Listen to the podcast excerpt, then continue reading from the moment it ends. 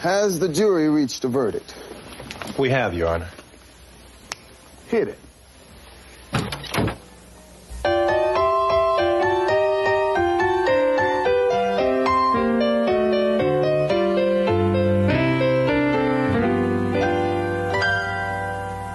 He's guilty, Judge, he's guilty. You could see it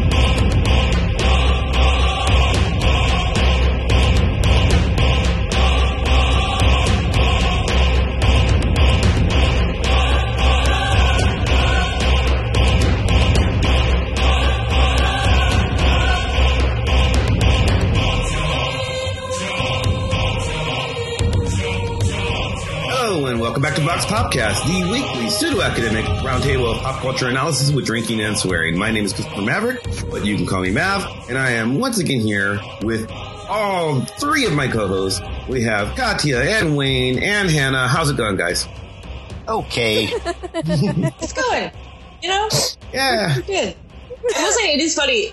We I think we've done more episodes with all four of us here since quarantine started than the rest of the year, like last Yeah. year combined. Yeah. Is Well, it is yeah. it not because we're all desperate to talk to anybody?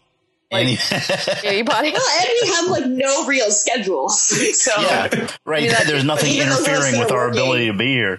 right, yeah, like even those of us are working, it's just like I have to get work done at some point. Yeah, well, and that, that's that, that's been my life. You know, these last mm, however many days. See, like I lose track of the days. Uh, for a while on the show, I was saying, you know, we are at day forty, whatever, according, and I've lost track of that. Plus, like this is an episode that I'm not sure when it drops, and it's just like I I don't, you know, time has no meaning. Time barely had meaning for me before because you know I I've been, I've been on this fellowship working from home. Yeah, but I mean, I've been working for home for a year uh, on on on a dissertation fellowship, and then like I was able to know basically what day it was by when my wife left for work, and now she's Right. here all the time. She doesn't leave anymore. I'm like, oh, is it a weekend? I don't know. I, You- I wanna- I know You know I know in? North Carolina, like the official executive order for like the shelter in place basically thing started exactly a month ago today. Wow. As we're recording, uh, you want to know something really horrible? Uh, Sure. I okay. So Why not? Everyone like braces As- for as like all of you- what's happening. as as all of you know, and anyone who's listened to the show on a regular basis, Poppy and I have defended our dissertations. Um, so Woo. but like Yay. January and like February was crunch time. And that is like when I got really, really sick with the flu last year. So I was like, you know what? Not not even thinking about COVID nineteen. I was like, I'm gonna just stay in my house with all my books. I'm gonna hunker down. I'm gonna finish this. March after I defend, we're all gonna be able to be together. We're gonna hang out. We're gonna go to bars and we're gonna play trivia and we're gonna play the board games we keep talking about. And it's gonna be really fun. And it's just gonna be a nonstop catch up. And so basically what I'm saying is is that I self isolated for two months about something totally different. Did all my work and now I'm just here. So we should all go move like- in with you because it's like the most germ free environment. Now we know. Probably. Um, I mean, I think the thing is like I think a lot of PhD students and like even like potentially like graduating like master's students and, and like undergrad seniors, it's like we were I think we were all kind of in that boat of like we have to get a like a hell of a lot of work. Like all in February, like I barely saw people. I think I went mm-hmm. to my D and D group and that was it. And like Necessities. Yeah. So this feels like it's been much longer, I think, for those of us who are like kind of like isolated because of work. Because it feels like I've been kind of doing a version of this since like mid February. It just got more escalated in that like now I can't like go work in coffee shops. Yeah, yeah. This is a weird world. It's the world for foreseeable future. So let's do a fun comedy show today. Get our minds off this. Uh, I, I was talking to somebody just randomly recently, and they were asking, "Well, if I want to start listening to your show, where do I start? Do I go back to the very beginning and listen to all of them?" I was like, I mean, Yes. You, you could. I, I wouldn't. Everyone. Yeah, 'cause, well, I mean, it's and they're like, well, why are they? It's like, well, it's not. Well, first off, I, I think we get better every time, but it's not just that. It's just the entire point of the show is, you know, look at the titles, pick one that you're interested in. The order barely matters. I mean, there's like there, there's little We like things like cite earlier episodes occasionally, but you can always go back and listen to those, Yeah. like the specific ones we talk about, because it's Right. usually like topically. Like if you are interested in video games, it makes sense to listen to most of the video game ones because Yes. we reference. Or like Exactly. if you like movies or comics, like Mhm. And then there's like there's every once in a while like an in joke will develop, like you know, like the Riverdale thing and the Good Place thing, you know, things like that happen. And but does it? Yeah. I mean, you'll pick up on it. it it's fine. And then there's like the you know, believe in you. You're smart, intelligent, thoughtful Right. people. and Hannah wasn't with the show in the beginning, you know, so like she just kind of shows up twenty something episodes in and and is there forever, and that's you know, so like you'll figure it out. It doesn't actually matter um what order it is. So it's like just start start wherever you want. Look, look for interesting titles. And then they wrote me back and they're like, I, you know, people have time to listen to podcasts. So, you know, tell all your friends to listen to our show and leave us a five star review on iTunes, you know, on iTunes. Um, but like they wrote me back and they're like, oh, okay. I listened to this episode called Good Things We Hate. Um, and I was like, that's the one you picked? Or, and I was like, yeah, it had a great sounding title. I went, and that was fascinating. And I was like, huh. And then like somebody else mentioned it like a week later, just like the good thing, you know, I got to this Good Things We Hate episode and it was just like, why does everybody like it's that? because we secretly like listening to people argue. I guess. That is one of the more argumentative shows. Yeah, Well, so back when we did that, I thought, you know, it'd be interesting. What if we did the opposite? So that's what I think we're going to do today. It's except for it's it's a weird one. And when you were talking about this, when I talked to you a couple days ago about it, it's a weird one because I, I think we're calling this bad things we love.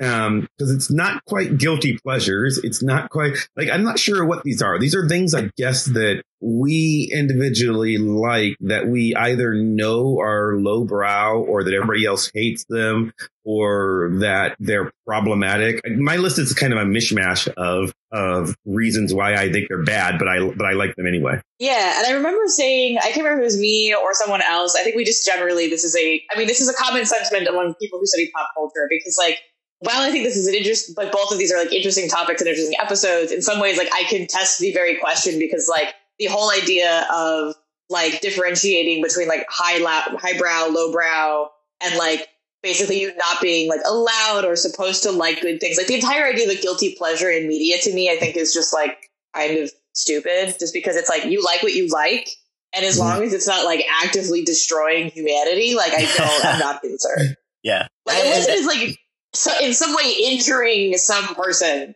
yeah. No, and I, materially I, I agree with that. bothered Yeah, I've had that discussion with other Um, with other music friends as well. That whole idea of, ooh, what what do you what's your guilty pleasure in music? Like I I like stuff. I just listen to what I like, and I don't really Mhm. feel guilty about any of it, whether it's you know considered good or not. if you want a whole discussion on taste, because we're not going to do that this episode, including like there's like Kant, you talk about good and bad. You can listen to episode 57. You can't like that, uh, which I think is the best title we've had. Yeah, i think it is but i think also the idea of, of listening to an hour of kant concerns some people. But you know what?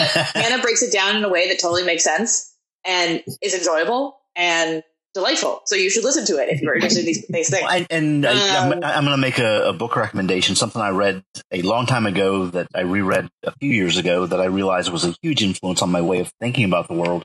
Uh, one of those classic hippie books, Zen and the Art of Motorcycle Maintenance, which yes. yes it's it's a meditation on the nature of quality. What is quality? Um, and, Yeah, it, and- it, it was kind of amazing to me when I reread that many many years after the first reading. Like on page twenty five, I'm like, oh, oh, this is just the way I think now.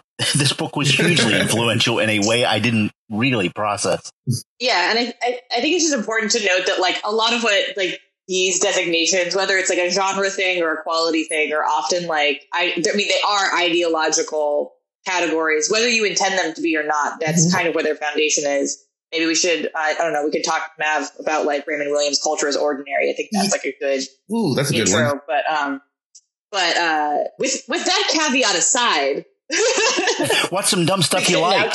Well, and I mean, the best way, because, you know, our, our listeners uh, range from academic to just pop culture fans. That was the entire point. And the, when I was thinking about this and making my list of, of things, I was trying to think, you know, you know, do I want to, is it a guilty pleasure thing? Like Wayne said, do I even believe in guilty pleasures? Is it stuff that is academically hated, but I love? And it's like, no, that's boring because, because most of what I, you know, most of what I happen to study has very little acceptance in the, in the sh- traditional, um, you know, world of academia. You know, comics are getting there, but you know, I've done a lot of pro wrestling scholarship, which, you know, Yeah, yeah, the yeah. The, big- people, the, yeah, yeah. the, the big answer to the question, what's bad stuff you like? Comics. everything I do, right? Yeah, yeah. And so I was like, uh, but then I thought, you, you know what? Probably people would understand the concept that we're going for the most with. You know, we're in this pandemic where everybody in the world, for reasons that nobody can understand, watched Tiger King on Netflix. I did not, and I will not. yeah, well, oh, yeah, I, but you cho- zero, I don't really. I have zero interest. I really don't understand. See, I, I was actually a fan of Joe Exotic four years ago. so in, in that, like, I, you know, but that's the thing. Um, that's, that, it's a perfect example though, because I don't think anybody who watched it or enjoyed it like, I mean, it's, it's a train wreck, right? Like people watched it and they're like, Oh my God, everyone in this is horrible. This is an absolute, like, this is, ba- this is bad for society that I'm watching this. Like, I know that. I know, I know that we're in end times because Tiger King is a thing. And yet a bajillion people watched it. So this is, so I think that's my example of, you know, and, and frankly, as far as craft of creating a documentary, it's actually very well produced. So it, but like everything about it is awful. You feel dirty when you watch it. And I, and I like when, and that's a, and that's a, that's a perfectly reasonable way to feel because like, Yeah. you're not wrong, you know?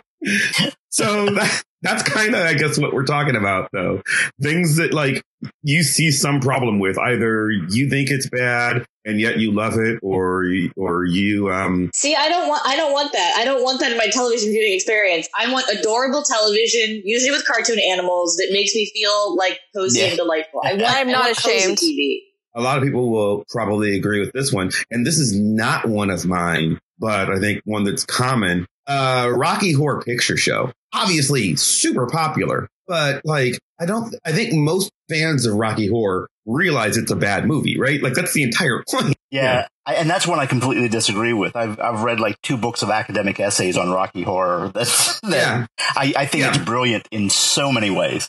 I, and, and I get that, and I get that argument, but I think it would qualify for a show like this. Cause Oh yeah, no, I, and, that, yes, and, Acknowledged I, and, I, and I get that too. Mhm. Right. Well, it's in, it doesn't fit the traditional Mhm. conception of what makes a good Mhm. film. Like Yeah. We have, what yeah. it's good at, it's good at do like what it's good at is it's good at doing things that when we think of it, what typically makes a quality cinematic film, like Mhm. it, the Venn Yes. diagram is very different, basically.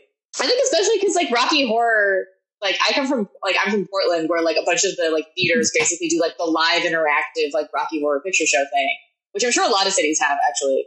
And I think like that's it's like a cult Well, yeah, the the Pittsburgh version of it shows up in the the Perks of Being a Wallflower movie. yeah, we're we're we're old school like that in Portland. Um, but like I think like I mean even I think like I mean Rocky Horror Picture Show is like I think like par excellence like the the cult the weird cult movie, but even stuff like I don't know like Big Trouble in Little China and things like that like are people love them partially because they're kind of weird and hokey. Oh yeah. Well, you know, there's th- th- I, have a bunch of friends. Just that idea of movies. I, I have friends, and and Mav, you probably know. Um, uh, well, the the store that used to be out in in uh, Dormont, uh, incredibly strange video. Mhm. Uh, it was a you know it was a store that sold and rented schlock movies. I mean, that was the premise of the store. Here's a bunch of really bad B horror slasher films from the 1960s, and he was in Mhm. business for years. And I, I have a whole contingent of friends who are really into that stuff. And I don't think you can make any claim whatsoever that most of that stuff is good. But how Right. do they, th- how do they love it? I don't. But you know, he, like he, Well, okay. he he ran a business for ten years doing nothing but renting that stuff. So mm-hmm. Right. back back in the before times when people used to write movies. Yes. right, yeah, yeah. well, so that's what we're that's what we're talking about today, and you know, so we're I guess much like on the good things we hate episode, we're probably going to bump, jump around a little bit. Well- so I don't know. What do we want to start with? Do we want to start with? I, I'm going to throw one. or I'm going to throw, Okay. throw one out. Since I'm you going to throw started one out. This is for you. Hannah. Maybe we should start there because I have. When I, I, I want to play this off. Genre. Hannah. Oh. Well, well, Wayne has one. He Wayne has one. He's dying to do. So go Yeah. ahead. Okay, go. Yeah, sorry, wait. Riverdale. Oh, Riverdale. God. I knew this was going to come up. See, and, and so did I. Now Riverdale's not on my list because I actually don't think it's bad. I mean, it's like bad. well, What- my- well, my- not, my- not on the level of some of the other stuff I'm going to mention. Is no, the and, thing. and, and my, my point with it is it, it is ridiculous. I don't think it's bad. yes, It's ridiculous and absurd, and that's part of what I love about it. yes, But Yeah. boy, do I get why a lot of people would watch it and go, "What the hell is this?" Yeah, So- absolutely, yeah. It's true. I Like, like I think. I think that season one is actually pretty like tight. Um, Mhm. and some of it actually could be. You could make an argument where it's like, oh, this is an elevation of like the teen drama Archie comics, which people have made that argument. But like, this show just went off the rails, and it's bananas. Yeah, and, and that's part of what I love about it. Is, but I will- yeah, I, you will, know, I will give it this. It's not like it went off the rails like Arrow did. That so it's like unwatchable. Mhm. Well, you know, we we can go back and you know listen to episode six of this show, which is where we talked all about it. But um, but yeah, it's uh, that's a good example, I guess. It's because I I mean, given the the very loose definition that we gave at the very beginning, I totally get why people don't like Riverdale as much as we tease Hannah for having no taste because she doesn't understand that it's the best show ever. Um, but I, I but I but I get why she Definitely, doesn't. I get why she doesn't get that. I get why you know. I mean, and and to be fair, uh, Katya doesn't watch it because you don't like bad I mean, television. this is the and. This is what quarantine has taught me. Sorry. Does Katya like television? Yeah, this is. I was telling Hannah this the other day. What quarantine has taught me is that I just don't like television. I have not, in a month of quarantine, watched a single episode of television. yeah, Which I don't know what that says about me, but like, it's partially because like I've been playing video games, and also like I'm somebody that like my response to all of this stuff is like I need to stay busy. So I'm usually listening to like podcasts and things in the background. Mm. So it's not like I'm like on some kind of like media hiatus. It's just I don't watch TV. Also, I, I, I got I got a I got a TV show that is like adjacently related to Riverdale in the most adjacent way possible. okay. Uh okay. So it's adjacently related to Riverdale because it's a CW show that is called Hart of Dixie. It stars I've not watched Bilson. her. It's one of the few I haven't seen. Yeah, I, I- yeah, I have not Um, watched it. It's about a small town in Alabama called Bluebell, which is sort of close to Mobile based on their geography. And for those of you who don't know, I am from the coast of Mississippi. Um, so I actually grew up really close to Mobile and New Orleans. And I, this, I mean, the show is really bad. I am not convinced that like the writers of the show visited, much less understand anything about the South. Um, there's a lot of like things that like you will just like raise your eyebrow at um like the black mayor living in a plantation house. Um and there's of course like no like commentary about the gross history of the south whatever. It's just like a utopic small town. So what i'm trying to say is is that this is terrible uh both in certain types of politics and also like in the ridiculousness of the storylines. Like imagine stars hollow from gilmore girls uh but like dial up the cartoon level. But because I'm from the South and I am from a small town on the coast of Mississippi, I love watching how it's not that. And just like So the not- idea of what people think the Is it a comfort thing, or it, it's not a comfort show because it doesn't seem real? But it's like a, It's it's, it's like it's a oh god, is that what they think of us? Kind of. it's it's not even that like because like you can watch shows where like southern like southerners are portrayed like super negatively and be like oh, oh all these stereotypes this this real bad. But it's more like uh i lived there for 18 to 22 years depending on how you want to count that. And just like it, it causes me to laugh. Like i never watch an episode and don't laugh um at its silliness. Um and it just it brings a smile to my face in its comedy which that like it is a comedy. So like some things can perhaps be funny but also some things are just unintentionally hilarious to me. And i don't understand how this show became a thing. And it's like like like rachel bilson's character's from like new york so she's like a fish out of water. And it's just you know um you know yeah it's it's like it's like written by someone who like was raised on the upper east side of manhattan and just like yeah We've never just- been to the South, but we hope to go one day. there's a like- there's a my, there's my a friend, restaurant in Pittsburgh that there's a we have a we have a se- uh, set of restaurants in Pittsburgh um, that if you're from Pittsburgh or you've lived here for any amount of time, you've been to a place called Mad Mex. Um, Mad Mex, not Max, M E X, um, because it is a, it is a, and I'm making scare quotes that you can hope you can see. It is a Mexican restaurant. Um, and on the menu, it said, It is like less Mexican food than like most Tex-Mex. Just yeah, for people yeah. who, I mean, actual Mexican. Well, if you actually read the-. Yeah, if you, if you actually read the menu for Mad Mex, it says on the cover, it says El Spielo, um, and it talks about how you know we've you know when we started this restaurant, we we just we just had a love of Mexican food. Now we've never been to Mexico. but we hope if we ever get to go that their food is as good as ours. like, and it, it, Oh, it- it's completely like, um, they have, you know, they serve margaritas in adult and child sizes. It is, it is a, it is- Because Pittsburgh. Every, every fall, they serve the gobblerito for Thanksgiving, which is a burrito with turkey and dressing and, and gravy on it. right. That- they just that's kind their of, Mexican food. yeah, it's Mexican in that And- it's a burrito ish. and- So, And people here love the shit out of the gobblerito. yes, it's great. Lose their yeah, and somebody fucking from the West Coast over who the like grew gobblerito. up in a like town that was like half Hispanic. I, I I would I remember going to this place and I was like, I don't know what planet I'm on. it kind of concerns me, it makes me uncomfortable, but I also kind of don't hate it. I just have to like pre- I have to like separate it in my mind from anything that I know as Mexican food, the- and then it's like. Like it's like TGI Fridays. Yeah, it's like Well, it's like this is is- not this is a whole, this is its own this is its own weird Pittsburgh anomaly of someone who has heard through like telephone what Mexican food is. Tw- 20, 25 years ago, there were really no Mexican options in Pittsburgh. So they would do the best of the, the city paper list, and every year Mad Mex would be in the top three Mexican food restaurants, along Because with, there were and three. I'm not kidding, Chi Chi's and Taco Bell. yes, because there were Those three. were the top three. nothing else. Those are the top three every year. Um, Well, anyway, so I, so my theory is that this is Han- this is the equivalent of Hannah's um, Hart of Dixie. I mean, yeah, like like like I think that basically it's someone who really likes the aesthetics of Southern living, which I've talked about all the problems of that, and actually I think our good things we hate episode where I talked about Gone with the Wind. Um, but for, for whatever Yeah, reason, no, like mm-mm. this, yeah, real bad. No. Also, like I will say one more time, just maybe don't hold your weight on a plantation. Um, and then like if you're asking yourself why, just sit there and think about it for a second, and I think you'll be able to work it out.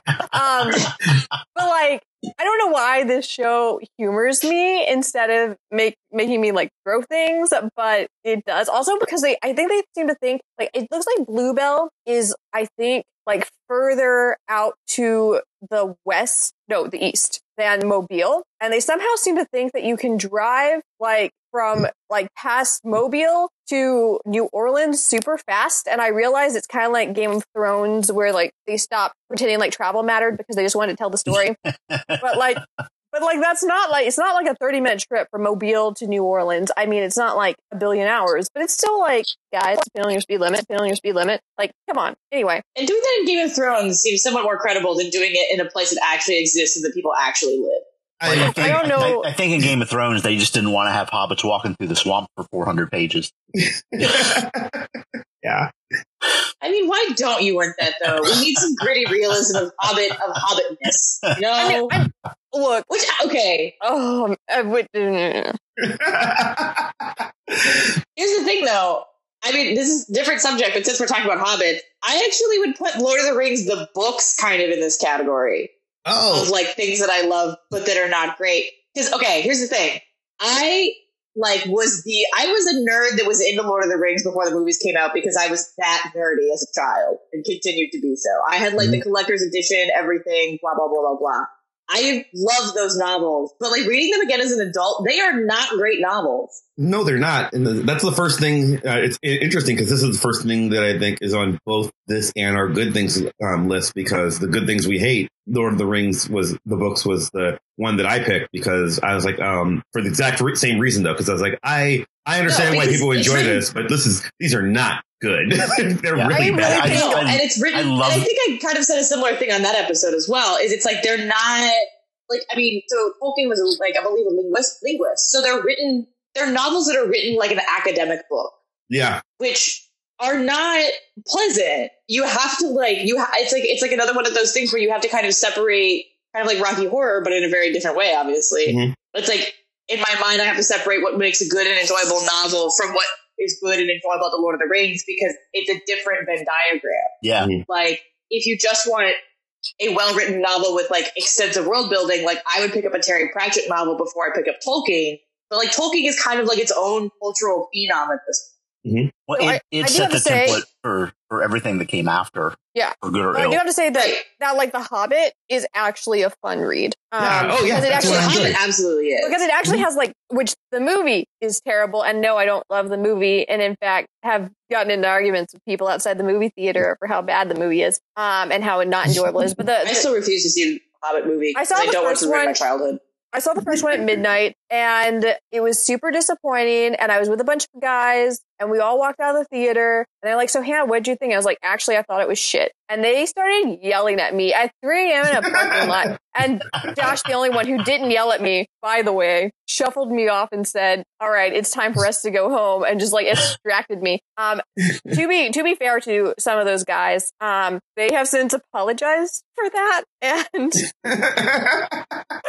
they just feel really I passionately about that the is like the knee jerk response we have to like protecting the things that are near and dear to us. Like I know I've gotten into arguments with a lot of people about like Disney movies because, and not about Disney movies specifically, but like Walt Disney as a person. right, right. I mean, we talk about all the time and like that it's important to separate like author and text because you can enjoy the hell out of the movies and also acknowledge that Walt Disney was maybe not the best person on the planet. Mhm. Also, the Disney Mhm. company is still not the best company on the planet, and in fact, Mhm. Right. not great. one of the um, worst. Which, uh, yeah, which, which actually, speaking of protecting the things that we love, um, I I want to say that one, I don't think that this is a bad movie, uh, but the fans certainly do, and I have watched it way more times since we've talked about it on the Star Wars episode. But I stand by Rise of Skywalker is perfectly fine, and I feel very bad for the cast and crew uh, who like it's clearly like really loved and cared about making this, and people are being really mean to them. So maybe don't be mean to people. Yeah, I mean, like, I, I agree with that. Like, it's not a perfect movie because no movie is, but like, yeah, I don't really, I don't know. I think it's, I think it's perfectly fine. I think it's great. Yeah. I don't want to. Yeah, I don't want to go too far. We we talked about that one at length on. We have a whole Yeah. episode on that. Yeah, which Um, like uh, yeah, that that was all I had to say. Uh, Yeah, I have. Um, so I, I'll do a TV show um, that I that I love, and you know, it's not Riverdale because it's already been mentioned, and, and that's a good show. Um, but but Mhm. also, um, and and believe it or not, it's not. You know, our previous you know, when we started the show, you know, my ongoing joke was originally going to be, you know, that Manimal was the best show ever, and I do. I do enjoy Manimal, but but it's it's weird in that like I I'm almost ironically enjoying Manimal, and therefore it it didn't really fit the theme of of my of my list because I was like, well, I, I mean, I like Manimal is almost a drinking game to watch. Like I, it's it's awful. It's awful, and I can't I- recommend it. You know, I have a question. yes, Because I, okay, I realize I come from the Northwest land of hipsterdom and liking things ironically, supposedly, blah, blah, blah. I really still don't understand what, what it actually means to enjoy something ironically because it's like, to me, it's like that's always a phrase that people use to um, like in, enjoy their guilty pleasures without admitting to it. I think it, well, and I, and I think it means different things to different people. But when I mean, I guess maybe Manimal is on my list because I because I, but it's not. I don't know. When I'm watching Manimal, it's that I understand that I'm watching something bad, and I am enjoying the pain of watching it, not the thing. Like, uh, like it's just like when I'm watching Okay. Manimal. If I'm watching Manimal, I'm like, I'm like, this is horrible. This is real, real bad. But And- the pitch value brings oh. you some enjoyment. Yeah, it, it, it, it's it's like it's that like also ties into the nostalgia thing, it's though. like- abysmal, and and that's and that's and but the thing is, like, are you enjoying the badness of it? I'm enjoying the experience of you know drinking and making fun of it while like you know it's a it's like an it's like being on on MST3K for real, right? Like it's a, like like I, I I guess I am enjoying the badness of Yeah. it because it's I guess to me that's not that's not what I think of when I think of like the the ironic enjoyment thing because it's like to me it's like what I think of like hipsters doing the hipster thing of like the ironic enjoyment it's that but there's an additional like judgment of like the highbrow. Like it's very much about like maintaining Okay. boundaries between highbrow and lowbrow culture. Well, then let's talk about my real one because because because where I think that I actually do that, and this is me disagreeing with people. Cop rock. I love cop rock, and I will totally watch cop rock, completely understanding why everybody else hates it. And I think you know the rest of the world, you're wrong. Cop rock is awesome. you know, like, you guys are, and I and I, I don't, you know, I, I I maintain that cop rock happened at exactly the wrong cultural moment. And if he just waited like six years, it would have, you know, it would have had a 20 year run because Cop Rock, for, you know, for those who don't know it, it's a cop, it's a police procedural and it's a musical, you know, like everything, you know, they break into song randomly all the time. And I think that, in, and when it first came out, everybody's like, this is horrible. This is awful. This is the worst thing ever. Um, but then like a decade later, Law and Order is on the air and continues to be on the air 20 something years later. Like Law and Order, biggest show of all time. Police procedural came back, right? And then you also have things like Glee and Crazy Ex-Girlfriend and Zoey's Infinite Playlist that just started. Like, like musical shows are just the thing now. But like everybody thought it was ridiculous back then. But it's, it's Glee meets Law and Order. That's the show. And yes, if you watch it now, the music's kind of dated because it seems, it seems like, you know how the 80s didn't really end till like 1993? you know, it, I mean, I was three years old in 1993, so I can't really comment. it, it, Yeah. it did though, but like, the, mu- the music, the music seems a little 80s ish, you know, for, but like it's, it's weird because it's not a comedy. It's a very serious show, which is tackling serious issues like police brutality and, you know, racism. And, you know, it, it, like it really tries to like be this, you know, this deep, you know, we're to, we're to look at, you know, like there's part, we're to look at racial profiling and we're to answer, we're to talk about the question of this is a bad cop, but also a good cop, right? Because he's a complex guy and, you know, maybe he's, you know, he's doing things for the right reason, but he's breaking cop rules and, and, it, and it's trying to make a nuanced um, discussion about this. And then he breaks into song and it's like sort of sings about it. and, and there's like a whole, you know, there's things like, you know, you know how Law and Order SVU will tackle like, you know, they'll have something, they'll have like something like, let's look at the secret underground world of, you know, of child trafficking of, you know, the, the, the black market baby, the, the, the um, baby trade, you know, as a thing Yeah. that happens in the first episode of Cop Rock. And I think, and I think, or first or second, first or second episode of Cop Rock. And they talk about, you know, they have this very deep, you know, very methodical, you know, this couple can't conceive and the adopt, and they just really want a child. And the adoption list is like, you know, uh, uh, you know, years long. And they want, and then there's also a woman who's like a drug addict. And wildly expensive. Yeah, and and there's a woman who's a who's a who's like a. They also uh, cover who's like a homeless drug addict, and she just wants the best for her little baby. And they look at both sides of why these, you know, why this couple and this homeless woman basically go to this, you know, black market illegal adoption ring, and it's sad and tragic. And then like, and you're like, oh wow, okay, I understand why a woman would want to sell her. You know, it's not she's not just trying to get a drug fix. She really loves her child, and she knows she can't, you know, she can't provide for it. So that's why she's giving up her kid, right? And then you go, and I understand why these people really want a baby, even though they can't have one. And I feel sad for them. And then you feel sad for it, and you're like thinking about this deep moment, and then all of a sudden, the um the the guy who they go to is like, I'm the baby broker. Tots are us. And you're like, what the fuck is happening? you know, like he just he just starts singing. It's like so ridiculous. And it like and it and it oddly, it just yanks you from this deep thought you're having of the it like same thing, you know, they'll they'll they'll have a trial and then the jury just sort of all of a sudden turns into a you know, a gospel choir and he's guilty, judge, he's guilty. You can see it in his eyes. He's guilty, you know he's guilty. And I was like, what?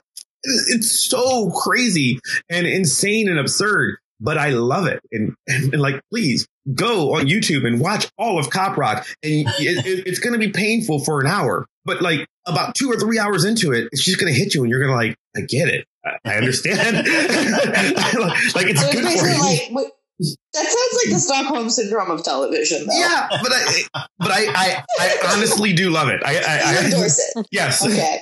Do we do we have any more television shows? I have a I have a movie television genre kind of. okay. Um so and I know I'm not the only person. I feel like this is a well loved uh kind of like category among people who do it. I love hokey old like sci-fi special effects centered movies, television, etc. Like, I mean, I was I keep joking I was going to bring up all the old Godzilla movies in this, which, like, I mean, I hesitate to say are bad in the sense that because I mean, people love them, but you love them for reasons that are not like they're great movies. Because I love that you can see all the strings. I love that you can see like Mm. all of you know that the town that Godzilla is destroying is like a model. It's the size of like your average textbook. Like I, I don't know. I find I find that weird, especially like the overacting that often happens in those movies is just like delightful and endearing. And I, I mean, I enjoy it. I mean, part of that is maybe because I grew up on um, Mystery Science Theater, but like it's just it's a beautiful thing. Mhm. You know, Godzilla's great, which is why we'll always pick a Godzilla movie whenever we do box office con- like competitions because Godzilla should be loved by all. just just last week, Marcel and I completely accidentally stumbled across a, a movie called The Mighty Peking Man that was Yeah. a hmm. Chinese version of King Kong, and Great. and it was one, and we just we couldn't look away from it. I, I mean, in general, I, I have a like you, I have a fondness for seeing that Godzilla stuff as a kid, but it's not something I actively seek out or whatever. This was that whole train wreck, bad special effects, but kind of amazing. Uh, and, and yeah, it, it's it and Good Boys are my current favorite movies. Uh, just um, the the sets that were built, the things that the guy in the really bad ape suit was knocking down, the sets were immaculate. Somebody spent a tremendous amount of time and money building these wonderful sets. Uh, he's chained up to trucks at one point, and they are so obviously toy trucks, Tonka trucks. and then you get a close up on an actual truck wheel spinning as it's trying to pull him, and then you pull back, and it's this guy in an ape suit, you know, chained, chained to toy trucks. Um, they in the the climactic scene where get this, he's on top of a building with a beautiful blonde girl in a Chinese Ooh. movie What a Um, unique idea. Like the the the helicopters are firing at him and they set him on fire. And the person like the ape suit no special effects. The guy in the ape suit the ape suit's on fire. It's like holy shit. So yes I, I encourage you look up the mighty peking man. Wow.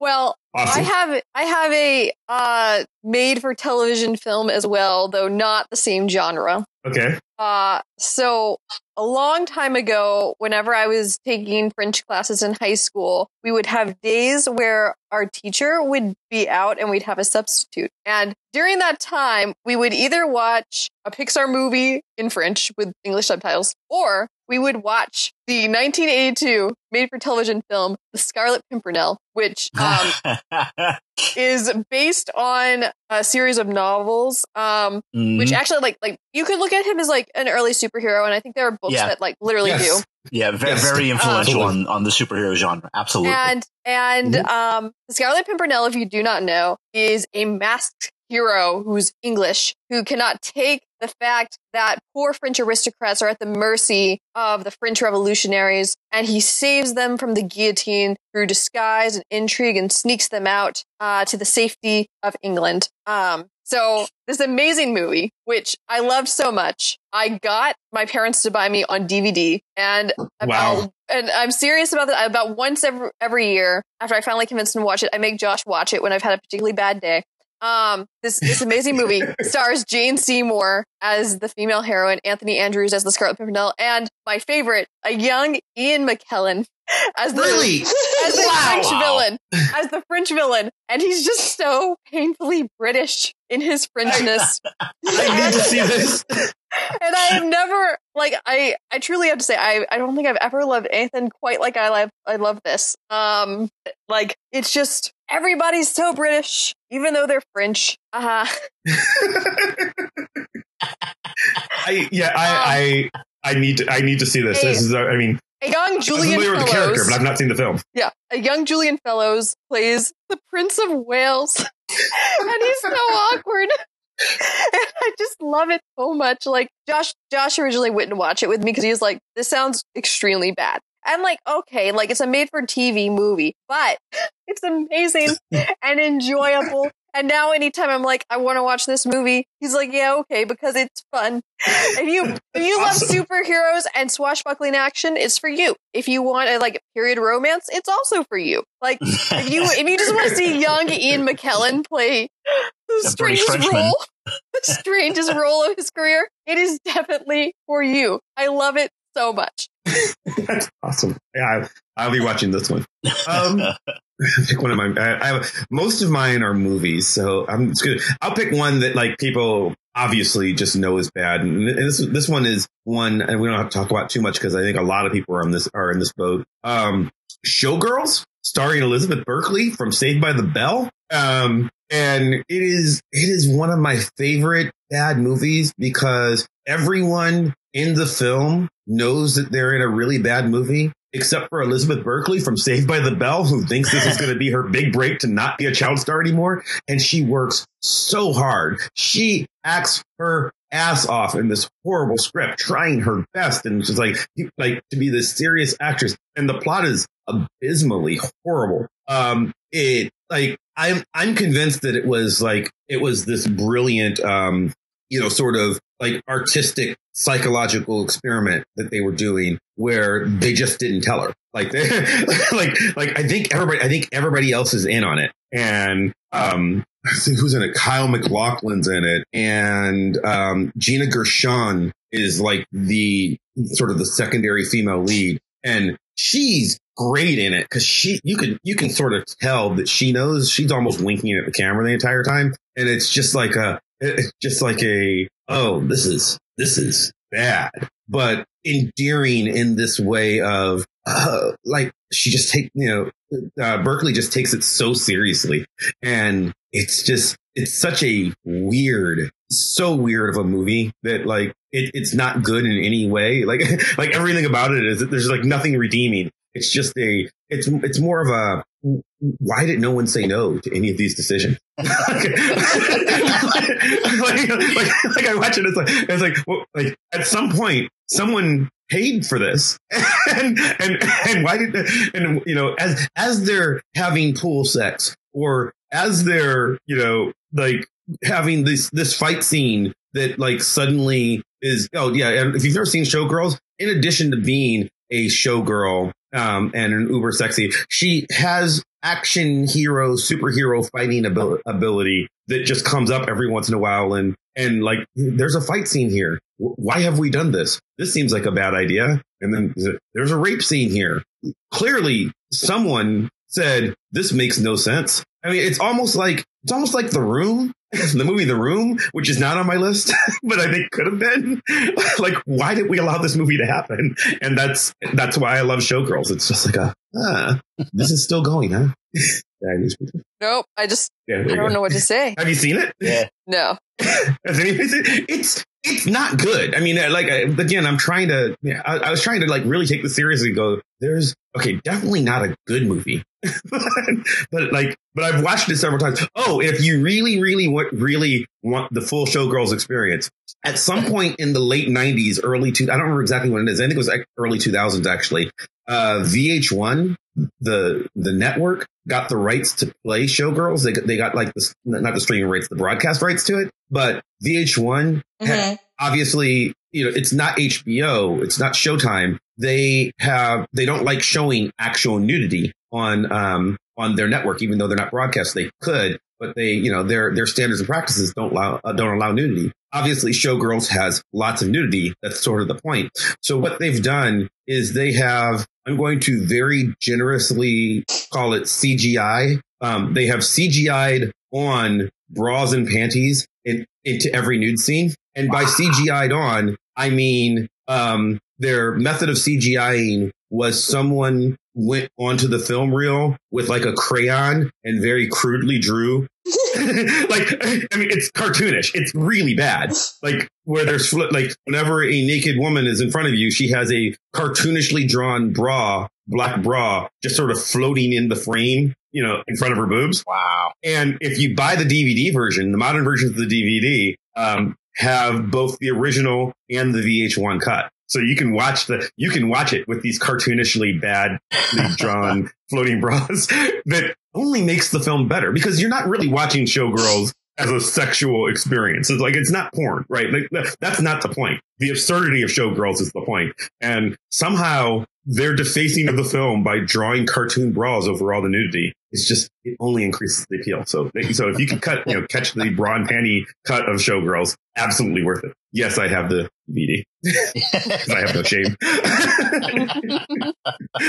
Mm, mm. quick I, I guess like these movies are in the same category of I, I think that your enjoyment of them will perhaps be an embracing their insane premises uh hurricane heist which again oh my like god! which again from like the south like watching and also like understanding basic science um like there's a point where they're like having like a storm like a, a truck chase on the coast but like there's mountains um which no um so like hurricane heist and also like serenity the greatest movie ever made with anne hathaway and matthew mcconaughey which i don't know a lot about but I'll just say everybody in that movie is acting as if they're in a different genre. Like Anne Hathaway thinks she's in like a noir. Matthew McConaughey thinks that he's like in like a character piece about a man trying to piece his life back together. Amazing. Everybody should watch it. I've not made it all the way through Hurricane Heist. I, I, I'm going to at some point. I mean, right now I'm, I'm on quarantine. I, I, I what better do I have to do with my life? I should try again.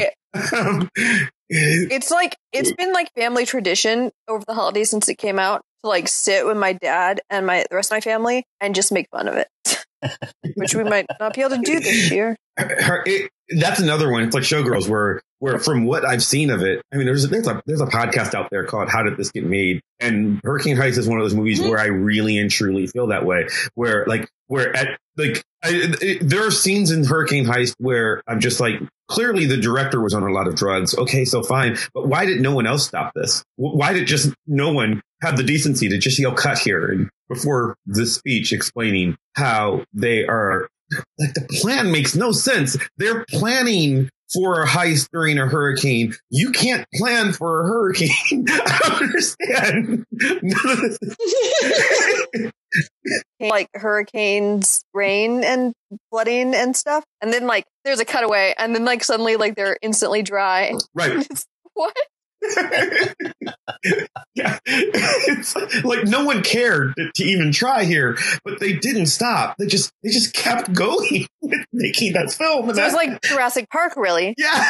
So yeah. Um, I actually want to talk about just just a genre of films in general that I love, which are weird and it's um like it, it's it, it's almost a corollary with with Showgirls and and Hurricane Heist. Um, I love I, I gave I gave examples um on on my list because I because I don't know what to say it, but I I love the the B movie um uh, my, my best examples are things that would be back in the day they used to come on cinemax because they were like the sexy movies but they're not really porn they're more like they're trying to make artsy films but or or or good either comedies or dramas but they don't have money so they just replace anything that might make you think with boobs and um like the the ones I can think of is um the movie Poison Ivy, particularly Poison Ivy one and Poison Ivy. The Poison Ivy has had four films: Poison Ivy one, two, three, and four. Each one with a struggling starlet who's trying to make a career, and three of the four times it worked. Um, the first one stars Drew Barrymore, um, who's like trying to shake her child actress um, image, and her she had a long string of like drug problems and stuff. And um, it's Drew Barrymore starring opposite Tom Sizemore, and it's a very creepy, uh, very good art film that's actually not all that sexy. Um, then they turned the sexiness up for the second one, starring Alyssa Milano, and then they turned it up even higher for the third one, starring Jaime Pressly, um, who, if you don't know Jaime Pressly from, she's probably the least famous of those three, uh, from um, My Name Is Earl. And then the fourth one is not good. Um, it's awful. And, and in that they're all bad, but like, but it's these direct to video, direct to DVD movies where they're trying. And the other place you see them is, um, is like USA Up All Night, which is a TV show that like probably neither Hannah nor Katya remember, but it was, it, it, was a, it was a USA would take these B movies and softcore porn flicks and run them at like midnight, but they were USA. So much like VH1, rather than editing out the boobs, they just like, or like cartooning over them, they just cut any, they cut away at any point when there'd be nudity. And they're only like 90 minute films and like, you know, a good 30 or 40 of it is, is nudity. So you're left with like an hour and then they've got to fill a two hour time block. So they just have, um, the, the, uh, the show is hosted by either Gilbert Gottfried or Rhonda Shear. And it, for our listeners who know who Gilbert Gottfried is, but don't know who Rhonda Shear is, I'm not sure which one of them has the more annoying voice. and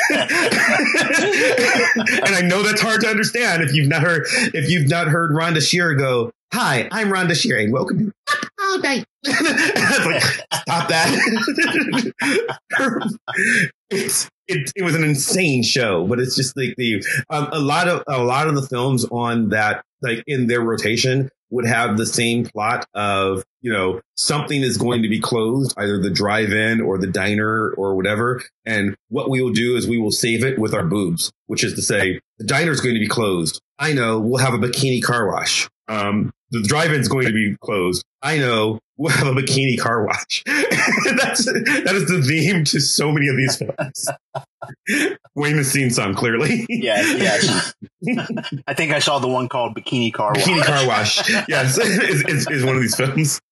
So, so yeah, just the the late night. You know, we're trying to make a movie, but we have no budget. But we've got a girl who's willing to wear a bikini. So how can we write a movie around that? it's so much of a theme for me. Um, non movies. Anybody got Hannah? You probably I- have I- TV shows. Oh, go ahead, Wayne. No, I was, I was going to talk about music a little bit, and I guess even Okay. there in a, a broader context, like I'm going to mention you know two or three artists that I, I like, but that you know recognizing how much of this is subjective, but you know, voices, I I I like Lou Reed. Um, I, I'm a Lou Reed fan. It's hard to be a Lou Reed fan because he has some really crap album. But you know, objectively speaking, yeah, objectively speaking, he, he does not have a great voice. But there's that I element of Yeah. of influence and what he meant to the music industry, his songwriting, you know, all the way that all that stuff comes together. And just, it's funny. I mentioned him when we were talking earlier this week is one of the things I wanted to bring up on this episode. And while we've been recording on another Facebook thread, uh, someone I don't know, but on a, a thread about different stuff. Hey, I'm, I'm trying to get into Lou Reed. What do you recommend? So I've been recommending stuff Mhm. and, and not recommending stuff as we've been talking for the last hour. Um, but just that broader category of people who are incredibly successful and popular who don't necessarily have the greatest voices. You know, Neil Young, Bob Dylan. There's Bob Dylan. lots of Yeah. these people. And it, it took me a long time to appreciate both of those, Neil Young and Bob Dylan. I'm I'm young enough that I really kind of missed their heyday of their their popularity. By the time I really started hearing Bob Dylan on the radio, I had heard more people doing parodies of Bob Dylan than I had Bob Dylan.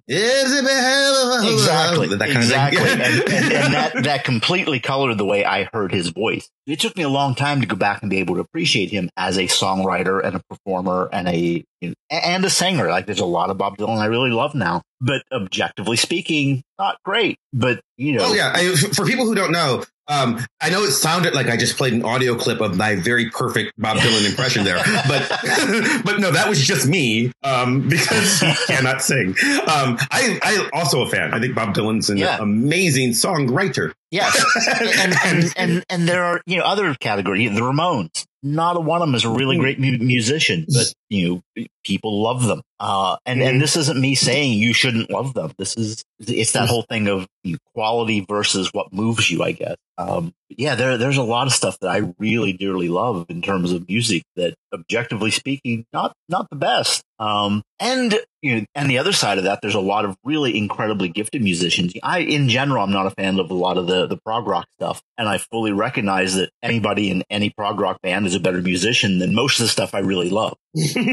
but it, but it doesn't speak to me. Um, and so, yeah, I, I, I don't know what point I'm trying to make there. Just, boy, I love a lot of stuff that really, technically speaking, probably isn't very good. Mhm. Um, so, okay, there's that. That's my Okay. music bit. You mean you mean we don't want to talk about Rebecca Black's Friday? nah, don't oh, love it. Don't love it. Don't. Yeah. I avoid it. Do you? It's annoying. Everything about it annoys me. No, but I was I was hoping that like maybe someone did love it a little bit. I don't know why. Unless the I- I- is you, I don't. I don't think so. That was one I, I- that was one I never really got because because like so there are some So, There so are- many people did love it. yeah and and there and, and it might just be my taste like there are some people where where like I get why I, I- I don't understand anybody who actually thinks that Dylan or Reed is a good singer because they're not. And I'm pretty sure, like, I know for a fact that Bob Dylan will tell you that he is not a good singer. I've heard him say it, right? Like, like, you know, so, so that's fine. And, and But they, But, uh, I, I think they make they both make use of their voice in an artistic way. In a- in a know, very their- interesting their, artistic their voices way, are very right. evocative. right. Right. Well, it's like they're they're good musician. Being a good musician Yes. and being like an, having an excellent voice are not necessarily the same thing. Yeah. Brilliant performers, right? And, Yeah. and I, and I don't like Rebecca Black's not there, obviously, right? And I'm about to talk about some people that are sort of the opposite side of that that I that I like because I like I there are some people that there was a time in the you know my formative music years the you know the late 80s when you know when I'm when I'm a teenager in high school um mid to late 80s um uh, or no late 80s early 90s where I'm in, a teenager I'm in high school and I'm getting into like music you know we've talked before about you know the music that you love is basically from from your teenage years so there are a bunch of really bad hip hop singers that I was sort of into because they were sort of comically bad. And my problem with Rebecca Black is that she doesn't meet either camp. Like it's not like she's talented in some way that's not that's not her voice. 'Cause I'm not a great singer, you know, other than my brilliant Bob Dylan impression. Um, and uh, and she's not there. She's just she's like she's not awful. Like she's not awful like William Hung, where it's like that guy's horrible. She's just like a not good singer, and I never understood why why Rebecca Black happened. But I was a fan of like Well, Biz Markie. be- it happened specifically because she was bad. But she wasn't- whole, she became a. Vi- yeah, but she wasn't but it, like, horrible. basically that. Yeah, but it was basically. I think like the constellation of she was not a great singer, plus the music video was fucking ridiculous, plus like extra, extra, extra.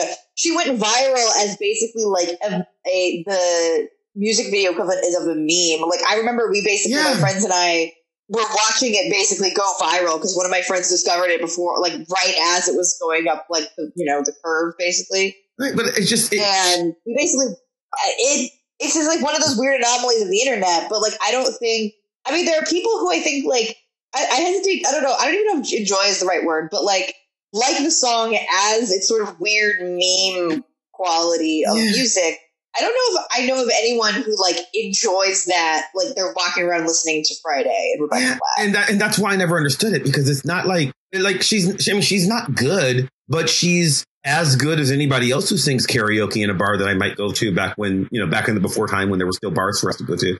Um, but like she, Right. she was just like she seemed like she seemed like a girl singing karaoke at a bar to where you know she's probably better than half the people there and worse than half the people there. And I okay. and not particularly like remarkable Right. in either direction Right, and and that was my problem with her, as opposed to now. See, I was a fan of, um, and I, pro- I guess was, I still am.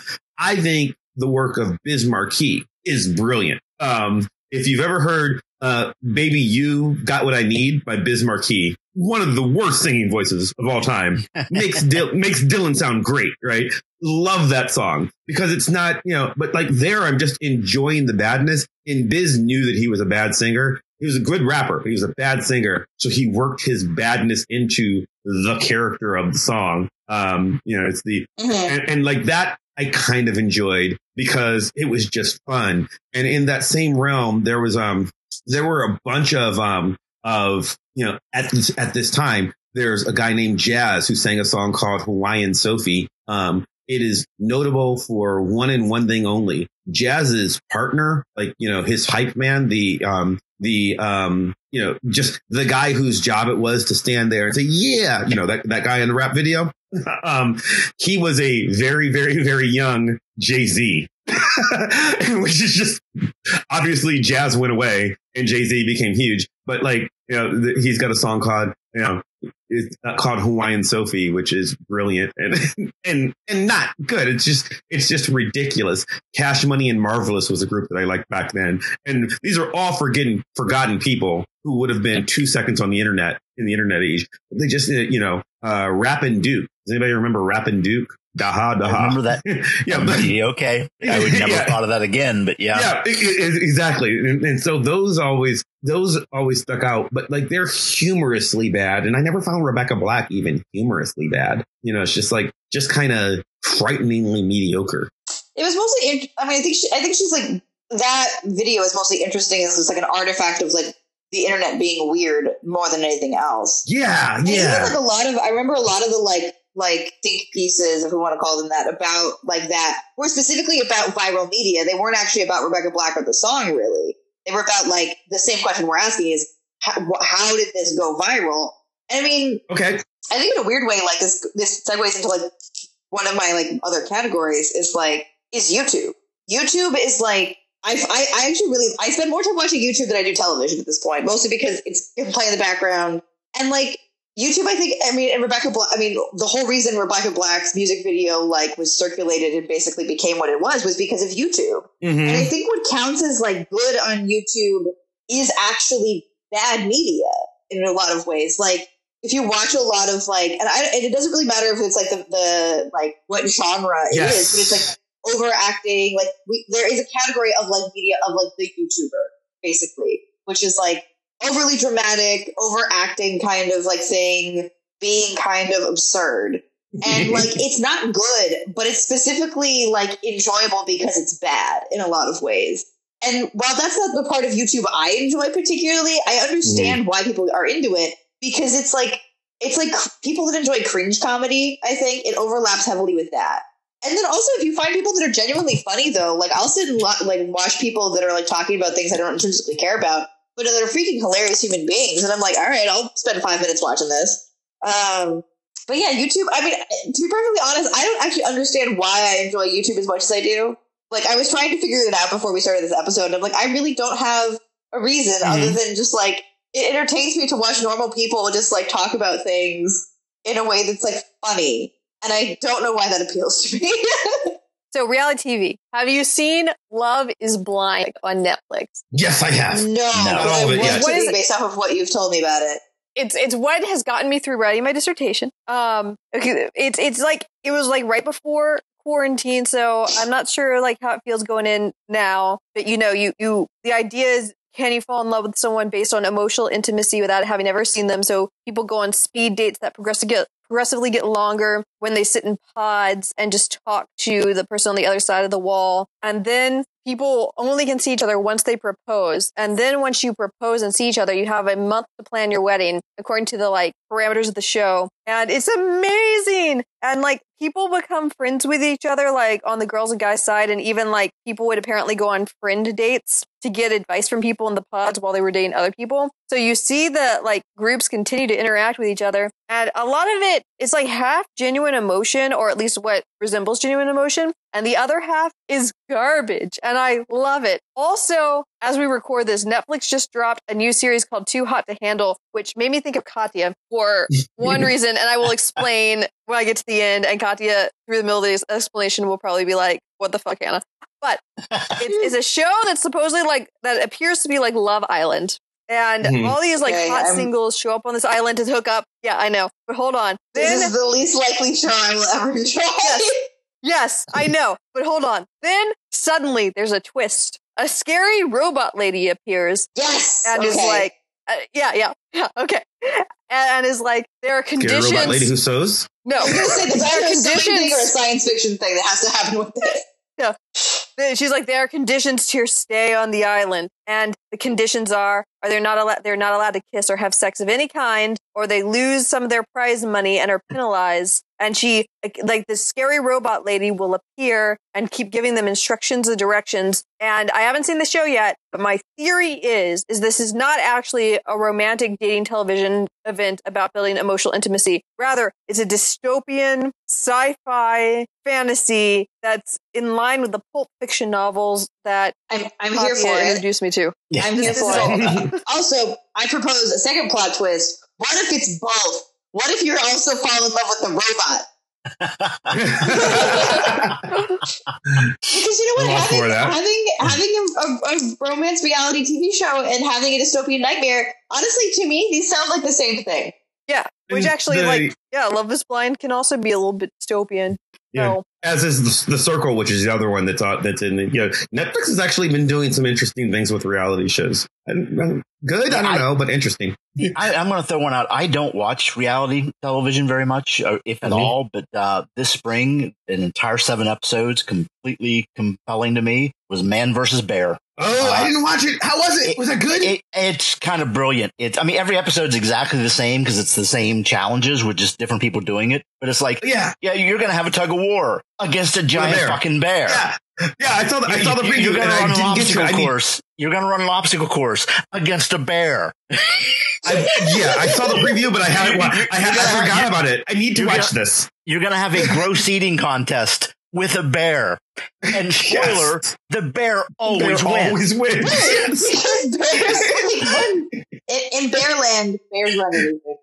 Oh yeah, I, I need to. It I need to watch that one. it was thoroughly absurd. And- And part of my, two of my favorite things on it, one of the people who did the best on the show was this little tiny hundred pound woman who was just awesome. She, she did better than most of the other and, and unlikely because, you know, tug of war with a bear, right? Uh, th- there were, there were these big, huge, robot lady from that muscular, other show Hannah talked about? incredibly arrogant fucking guys. and just to see them get owned was kind of amazing. Like, "Yeah, bring it on, bear. And- yeah, okay. Uh, uh, in in the first episode in the tug of war, there there's a, a man who gets you're on a platform and you get pulled into the water, you know, off of this tall platform, and this guy gets pulled off in like you know two seconds, and his scream is still resounding through the Black Hills. It was just a thing of beauty. so yeah, that's my recommendation for reality TV. So, so what Uh, we have was- decided is we should watch Man versus Bear. I, I'm totally gonna watch it. What, what network is this on? 'Cause I, I remember the previews for this. I I don't remember what network it was on. Uh, I yeah, I need to find this. I, yeah, I I have an old one. I, I have one- I have one that you're not going to be able to find on broadcasting everywhere. But this is a this is a TV show. I don't.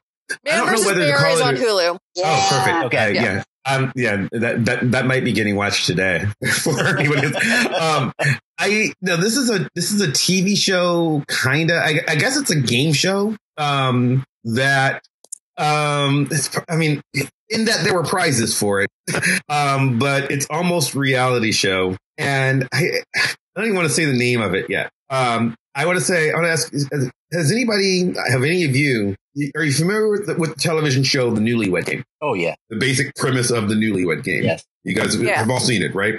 Yeah, you, you, you, No, but I a know the man and his wife. idea. Right. Yeah. Okay. So, so they're okay. Now, are you familiar with, um, with the, let's call him a producer slash personality, Chuck Barris, creator of the Gong Yes. Show. No, no, um, oh, Chuck, uh, well, you're familiar with the Gong Show? no, but it's fine. Okay, the Gong Show was okay. Yeah, the Gong Show was a was a was a contest show. Uh, it was Quote, another game show. talent Chuck Barris show. produced a lot of yeah produced a lot of of game shows on television, and at, at one point he was producing some of the most popular ones. He owned the dating game and the Newlywed Gang uh, game and the Gong Show, which was a talent contest, and there was a big giant gong. If somebody, it was basically um, um, America's Got Talent, but or Britain's Got Talent, or you know, but like in the seventies. So Chuck Barris had this idea for a television show in 1979 called Three's a Crowd, where essentially it was exactly like the Newlywed game, which he already owned, but instead of couples, it would be a couple would come on and there were, uh, or three couples would come on, or four couples, I don't remember, but it was, but it, or triples rather. They were, yeah, because they weren't couples, they were triples. It'd be a man and his wife and his secretary who he was clearly having an affair with. and, and the game was all the secretaries are playing against all the wives. So the man would ask a question. It's like, let's, and they never actually acknowledged the affairs. It's like, let's ask questions and see who knows a man better, his wife or his secretary. And there's no way that this ends well because Right. I don't I, like like even if you're not having an affair, it just that was the insinuation of every episode and just everyone's miserable the entire show and it's just like it, it is it is a train wreck of now remember this is 70s television this show lasts from september 17th 1979 to February 1st, 1980, because it's awful. there, you can find them on YouTube and it's just people going, asking questions. And some of them are just like, you know, how does, you know, how does Bob, you know, like, um, you know, how does Bob like his sandwiches prepared? Something that, you know, a wife or a secretary might legitimately know in the 70s. Others were like really, really personal. It's like, you know, when Bob gets dressed in the morning and then obviously if the, if the secretary knows it, something bad happens. and it's like, who allowed this to be on air? It got ripped from that, from the air because like people were protesting it and it's not good. It's just uncomfortable to watch. Um, so it didn't, and in Chuck Barris's biography, he says that, um, the public black, uh, the, he, he he wrote himself the public backlash from three's a crowd not only caused the program to be canceled but it took three other tv shows of mine with it. Because, because it was so bad and so uncomfortable that they canceled his other shows. They're like yeah we don't we don't want you anymore um because he had the newlywed game the dating game and, and the gong show on the air and they all went away because the show was was so uncomfortably bad. He just He- became like like he Like- thrived on discomfort because the Gong Show had elements of that as well. yeah, not to this level. So Yeah, yeah, right, yeah. It was more impersonal discomfort. Yeah. So, so have we have we actually made any sort of resolution? No, no. This- I, People just say what they yeah, I, I resolved. Lo, lo- yeah, love what you love.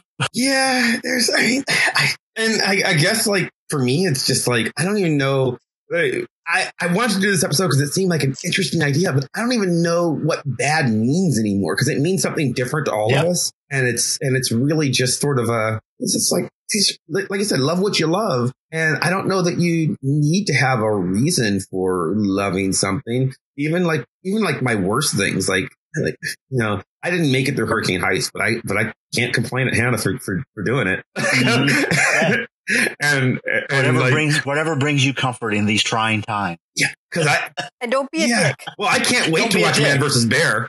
Yeah. Like- like, I, I need this in my life.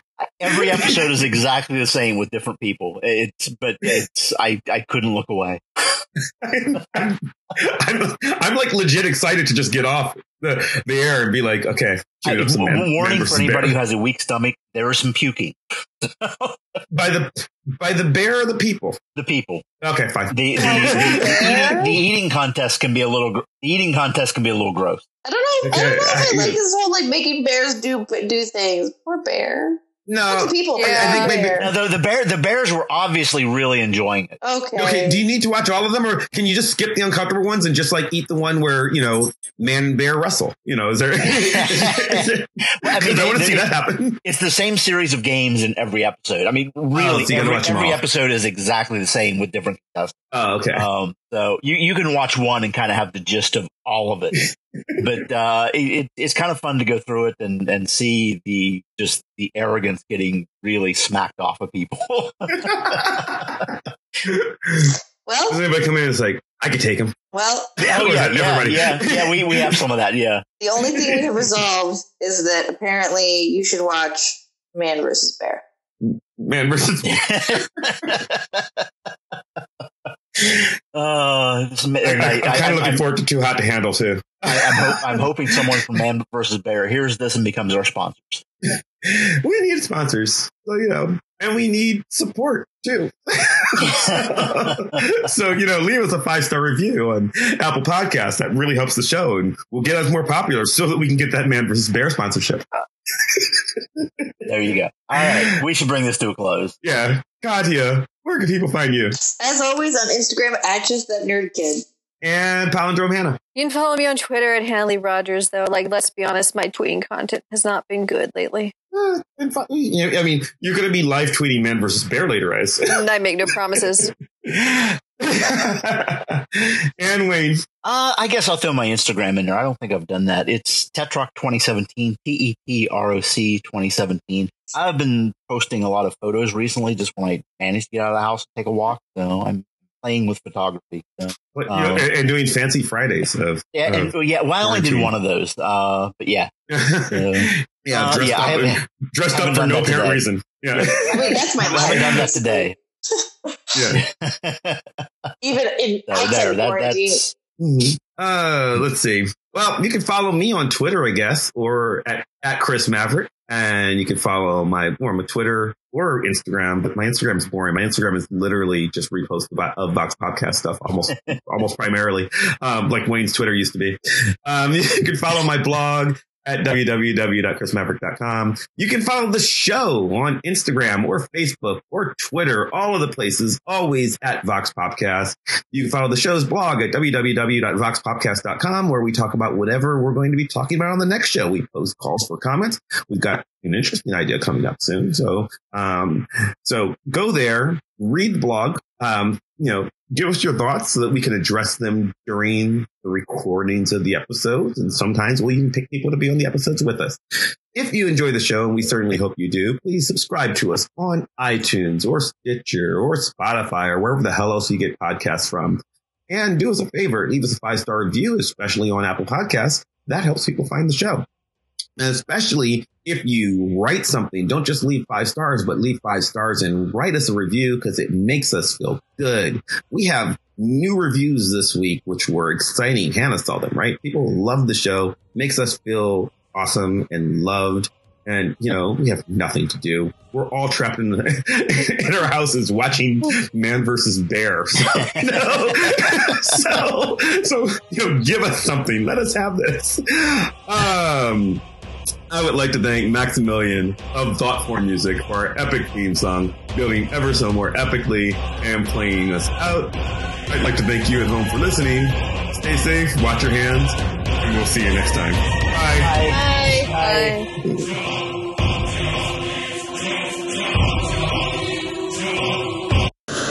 Appa, you battled Bart for 18 seconds. We loved watching you compete, but here on Man vs. Bear, the bear won. It's time to leave the mountain.